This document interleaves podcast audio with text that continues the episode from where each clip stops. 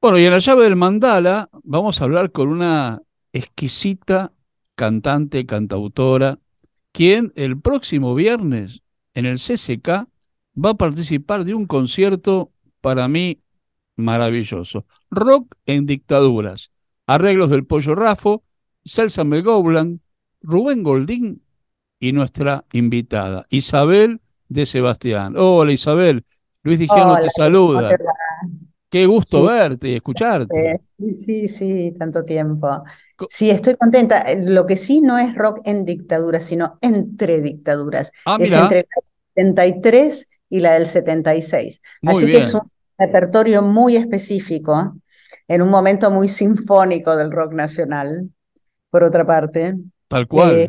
em, y, y así que sí, sí, es muy, muy específico. Isabel, contanos cómo se gestó esta idea, ¿no? Porque hablábamos con el Pollo Rafo y es como que la Orquesta Nacional Juan de Dios Filiberto es una orquesta para mí majestuosa porque se adapta a un montón de historias y ahora también en el rock.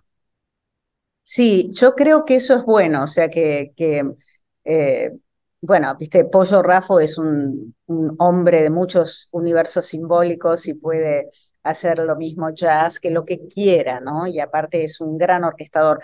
Realmente los arreglos este, que hizo para este, para, para este concierto son una cosa increíble. Pero, o sea, son arreglos y orquestaciones y son increíbles. Y, bueno, yo creo que él es un poco un, un gran nexo en Argentina en este momento entre lo clásico y lo popular, eh, y sobre todo te diría de lo popular el rock. Eh, y es genial que exista, ¿no? En este momento estamos con la serie de Fito y eso, llego a la Argentina y me encuentro con que hay como una especie de, de, de, momento de recuerdo y qué bueno que es que se recuerdan las cosas, ¿no? Eh, y me parece que la memoria es fundamental, que, que sin memoria no hay futuro. Eh, y, y, me encuentro que, que, hay muchísima gente como eh, recordando el momento, un momento del rock nacional, ¿no? Como, como fue ese, el, momento en el que yo surgí con tanta, tantos otros artistas. Y, este, y bueno, el pollo, que también es de mi generación, está haciendo un poco el nexo, ¿no? Y, y me parece maravilloso. Este, me parece que quién mejor que él para, ¿no? para maridar estas, estas dos cosas que supuestamente son tan distintas y que no tienen tantos puntos en común, pero evidentemente sí. Se Claro, verá ahí por lo claro, menos. me imagino. Isabel, ¿cómo se eligió el repertorio? Porque cuando uno ve la lista se encuentra con unos temas históricos, temas que marcan, marcaron y marcarán en la eternidad un tiempo y un espacio. Y el pollo, sobre todo, eh, creo que su idea fue encontrar temas que también fueran orquestables. O sea, fíjate que del repertorio hay muchos temas que son muy largos, que tienen Exacto, muchas partes. Entonces eso daba, o sea, si haces un tono, un, un tema de tres tonos, viste, muy sencillo, por ahí, viste, no es tan fácil eh, darle dinámica con una orquesta. O sea, eso de que haya distintas secciones en el tema ayuda. Eh, y él eligió varios temas y nos propuso cosas y nosotros elegimos también y propusimos otras. Eh, así que bueno, este, fue, fue un poco consensuado, pero te diría que obviamente el, que, eh, el que decide es el pollo, ¿no? claro. Ahora, qué mágica unión, ¿no? El Pollo Rafo, Celsa Melgoublan, Rubén Goldín, Isabel de Sebastián. La mesa está servida, como quien dice, para un gran concierto. Sí, a mí realmente, viste, yo pienso, ay, que, para mí es un desafío gigante, viste, yo canto mis canciones y canciones que me gustan, algunas me lingo, viste, canto música popular, pero realmente son, son canciones muy difíciles de cantar en estos arreglos y es un desafío gigantesco. eh, y, y nada, este, me parece que que él nos trae, eh, digamos, que, que, él realmente está a la altura porque él hace unas orquestaciones increíbles y, está todo el mundo muy contento con, con su trabajo. Eh, y, y, y, nos trae a nosotros. Y creo que es muy generoso por parte del pollo porque tampoco llamó a grandes figuras, igual las grandes figuras a veces tampoco tienen mucho tiempo, pero eh, viste, nos llamó a nosotros que de alguna manera de todo el rock de los 80, eh, quizás Rubén fue el que, el que tuvo más constancia, ¿viste?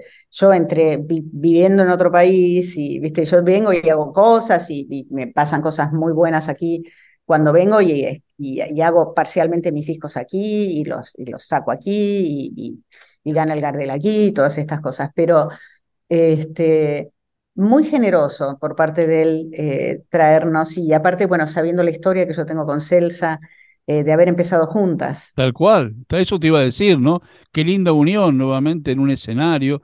Y además porque yo digo, este, qué bueno también convocarte para que podamos tenerte un rato en Argentina, porque yo creo que esa voz de Isabel de Sebastián, el rock argentino, la música argentina, la extraña. Una cantante para mí exquisita. Te agradezco mucho. Te agradezco mucho. Una cantante exquisita. Sí, sí, pues si estuvieras adentro mío, no se percibe, no me autopercibo como cantante exquisita, pero por favor. siento que tengo tanto camino por recorrer y, y, te digo que, que nada, son días muy intensos estos porque me estoy preparando como si fuera para una maratón directamente.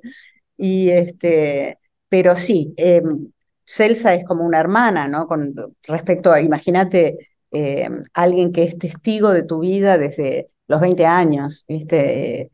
Y, que aparte vivimos todos esos años que se ven ahí, ¿no? En, en, en los primeros capítulos de, del amor después del amor. Exacto.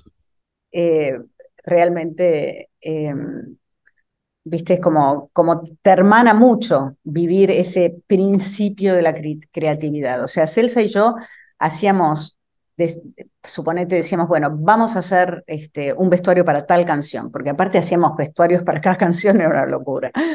Y este, íbamos, por ejemplo, a desarmaderos de, de, máquinas de lavar, y viste donde tiran las máquinas, ahí en el Cotolengo de Don Orione, a buscar las gomas de los lavarropas para hacer las polleras con las gomas de, las de los lavarropas, buscar desechos industriales.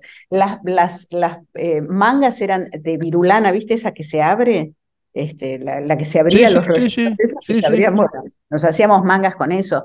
O sea, eh, todo era viste, siempre digo, el cielo era el límite, fue un momento como de estallido de creatividad eh, que creo que existe, después tuve otros, por suerte, y sigo teniéndolos, eh, pero, pero bueno, es, es, fundacional, ¿no? O sea, lo que yo viví con ella, lo que viví con Ulises, es, es totalmente fundacional en mi vida. Tal cual. Lo que pasa es que yo creo, eh, Isabel, que el rock argentino, la etapa de metrópoli, ficción, eh, esas agrupaciones son eternas, uno las escucha hoy. Yo escucho hoy un disco de Metrópoli y lo siento tan fresco como cuando lo escuché la primera vez. O sea, nos llevan a aquel momento, pero viene a hoy, viene hoy.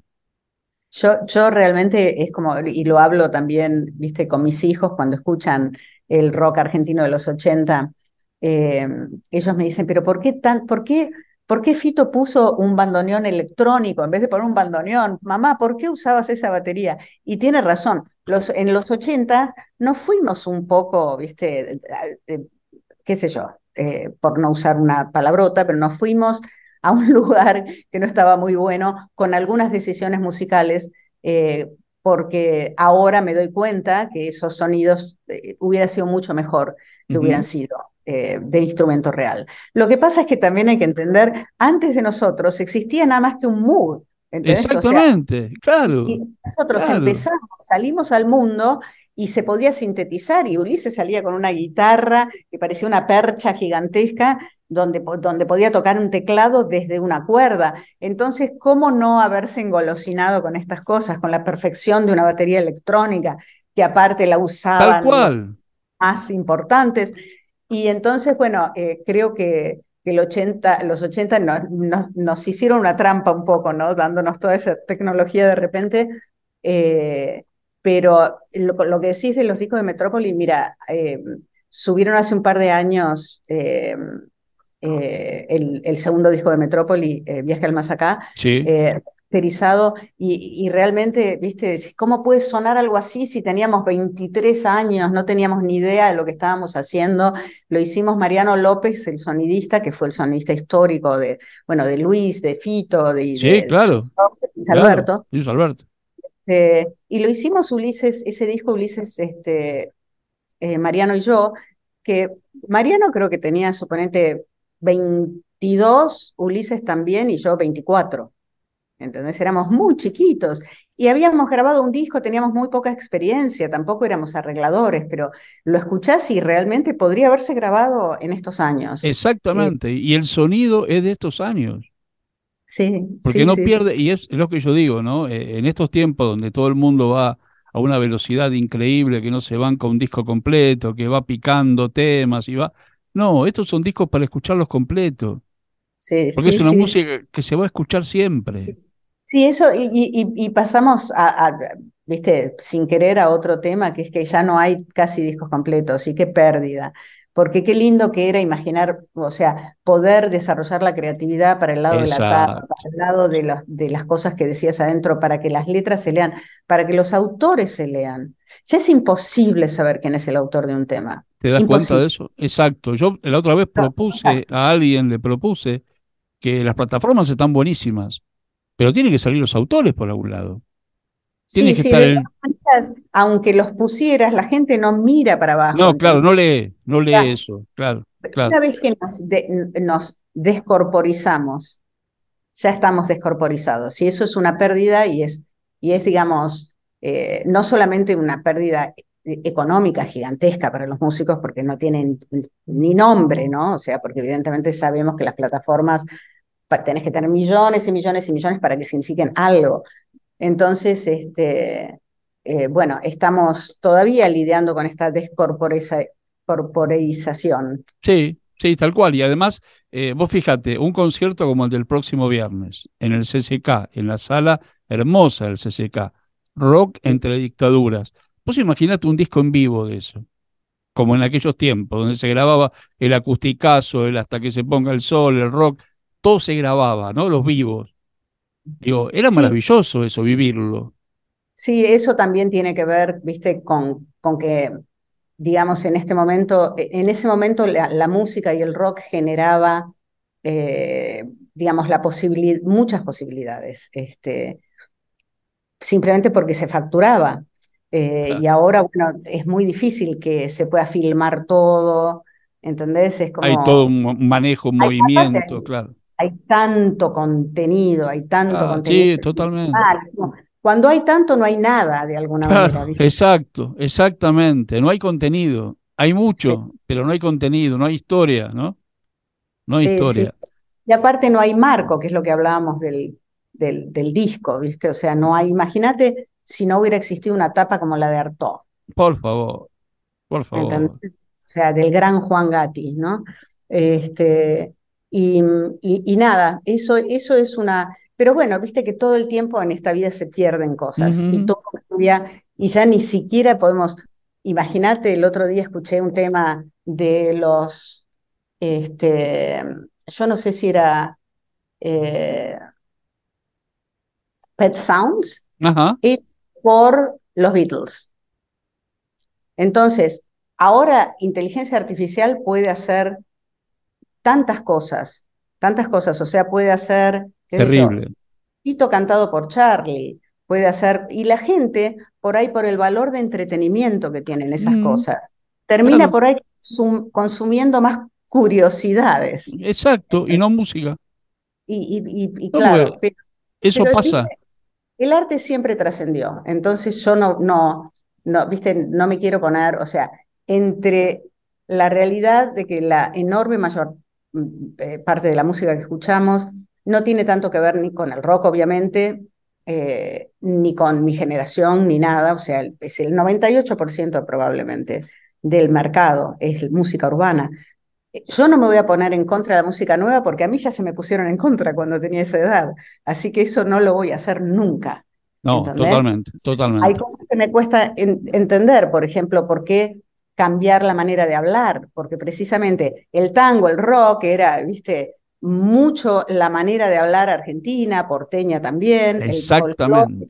Eh, viste, toma las maneras de cada provincia. Claro, claro. Y de pronto estamos todos hablando como, como, como los hispanos que viven en mi barrio Brooklyn. Eh, sí, eh, sí. Vestidos como ellos también. Como centroamericanos, claro. Claro.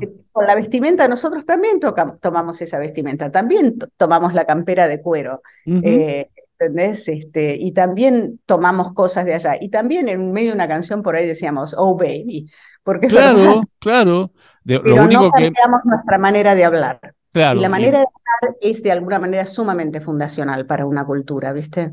Y vamos a ver también, Isabel, con el paso del tiempo, qué es lo que perdura, como hoy sigue perdurando Metrópoli, Ficción, El Flaco, Fito Páez, Charlie, Ulises, ni hablar, y todo lo que no, y todo lo que nos dejaron y nos dejan permanentemente. Abuelos de la nada, Virus, Suéter, no sé, los twists, ¿no? Sí. Eso sigue. Creo que, es verdad que por ahí en ese momento hubo eh, mensajes universales con significado, ¿entendés? O sea, eh, suponete cuando yo era chica y escuchaba la poesía de Luis, mm. eh, me, o sea, yo, yo abrazaba el Winco, porque yo me sentía totalmente sola en el mundo, iba a una escuela de monjas que nada que ver, ¿viste? O sea, y, y, me sentía totalmente sola en mi sensibilidad. Y me abrazaba al Winco, ¿entendés? Y sentía, no estoy sola, alguien me entiende. Exactamente. Luis Spinetta me entiende. Y después terminé cantando con él pero lo que es, lo que, lo que es una, pirueta interesante de la vida. Pero eh, esas canciones tenían mucho significado porque tenían una carga poética que aparte tenía que ver, o suponete sui generis, cuando hacía la crítica cultural al momento que hacía. Entonces yo digo, por ahí los chicos hoy se sienten acompañados, por ahí sí, por voz y gente que tiene letras, digamos, que tienen muchísimo más significado. Pero también si estamos hablando todo el tiempo de que me compré las zapatillas tal o que uso Gucci y esto y lo otro, digo, ¿de dónde se agarran eh, a nivel ese acompañamiento simbólico, esa, esa, riqueza? ¿Y qué te eh, queda, ¿y qué te queda de eso, no? Entonces, este, digo, bueno, Evidentemente también hay momentos en los que surgen, por ejemplo, el jazz surge en un momento, ¿no es cierto? El tango surge en, un momento. El blues también. sí, el rock nacional también. Y no se da en un país muchas veces que surge algo, eh, digamos, eh, que marca eh, una significación en, en, la gente, en la sociedad. entonces tampoco vamos a exigir que todo el tiempo surjan estas, estas cosas. No, por supuesto, tal cual, tal cual. Entonces, este, pero bueno, este, el rock de alguna manera podría decirte, decirse ha muerto en cuanto a que no está en el corazón de, los, de la gente joven. O sea, está en algunos, pero realmente es, es eh, muy abrumador el éxito de la música urbana. Lo que pasa que no es, eh, no es equitativo ni la difusión ni la promoción de una cosa y la otra. Y sí, porque el rock en eso pierde. Son los que más salen, son los que más llenan los lugares, son los que más consumen ciertas cosas. Entonces yo lo entiendo, yo entiendo el fenómeno y como te digo, no me pongo a criticarlo, no digo... No, no, no, para nada. Eh, hay, me parece que hay cantantes buenísimas. hay, unas mujeres que cantan, viste, que son muy bien, muy bien. increíbles. El nivel vocal de esta generación para mí supera muy ampliamente el de la mía. Pero, pero bueno, tengo esta cosa con la manera de hablar y con el contenido que, que no puedo dejar de ver, ¿no? Una, cierta, qué sé yo, como nostalgia de escuchar algo y que diga, ay, sí, está diciendo lo que, lo que estoy sintiendo y lo está diciendo de una manera que, que me aporta algo y que, y que, y que nada, y que me da fuerzas y que... Y que Pero bueno, la alegría, la música se la da a la gente y no se elige eh, cuál te gusta. Es Tal lo que te toca y lo que te, toca el corazón, digo. Así que exacto. para adelante con todas las músicas que salgan. Y por eso es muy importante repasar un poco la historia el próximo viernes en Rock entre dictaduras, con ustedes en el CCK. Una jornada maravillosa. Isabel, te agradecemos muchísimo esta gentileza, qué lindo encontrarte, qué lindo verte de nuevo y ahí el viernes estaremos apoyando toda esta esta movida de repasar la historia del rock argentino, de la música argentina. Bueno, yo te agradezco muchísimo la difusión de esto y, bueno, nos volveremos a hablar como hablamos de vez en cuando. Un placer siempre hablar con vos. Como siempre. Un beso grande, Isabel. Saludos y hasta, hasta el viernes. Hasta el viernes. Hasta el viernes. Gracias. Estés bien. Chao. Auspicia Sadaik, Sociedad Argentina de Autores y Compositores. La música está de fiesta. Lo que estabas esperando. Calamarca en vivo. Celebrando el Año Nuevo Andino Masónico Huilcacuti y el Día del Padre en el Luna Park. Calamarca en Buenos Aires. Gran espectáculo de música y danza, como no lo viste nunca. 20 de junio de 2023 a las 18 horas. No te lo puedes perder. Celebremos junto a Calamarca. Sumérgete en las profundidades de la música y danza más original de nuestro Avia Yala. Compra ya tus entradas únicamente en ticketportal.com.ar. Calamarca.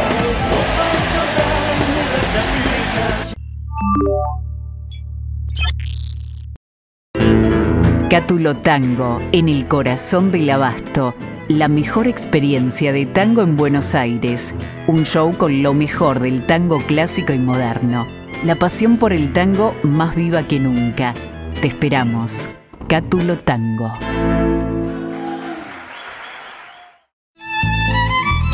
Fábrica de envases de hojalata en Basil. Fabricamos set materos, alcancías, latas para té, café, galletitas, fideos, legumbres, harinas y todo tipo de envases para cubrir tu necesidad. Vos elegís tu modelo, tamaño y color. Contamos con un departamento de diseño gráfico y desarrollo industrial. Envíos a todo el país. Venta mayorista y minorista. Consulta SAL 5411-5315-2580. Seguinos en nuestras redes, en Instagram y en Facebook, arroba en Decoradas. En Basil, apoyando siempre al folclore argentino.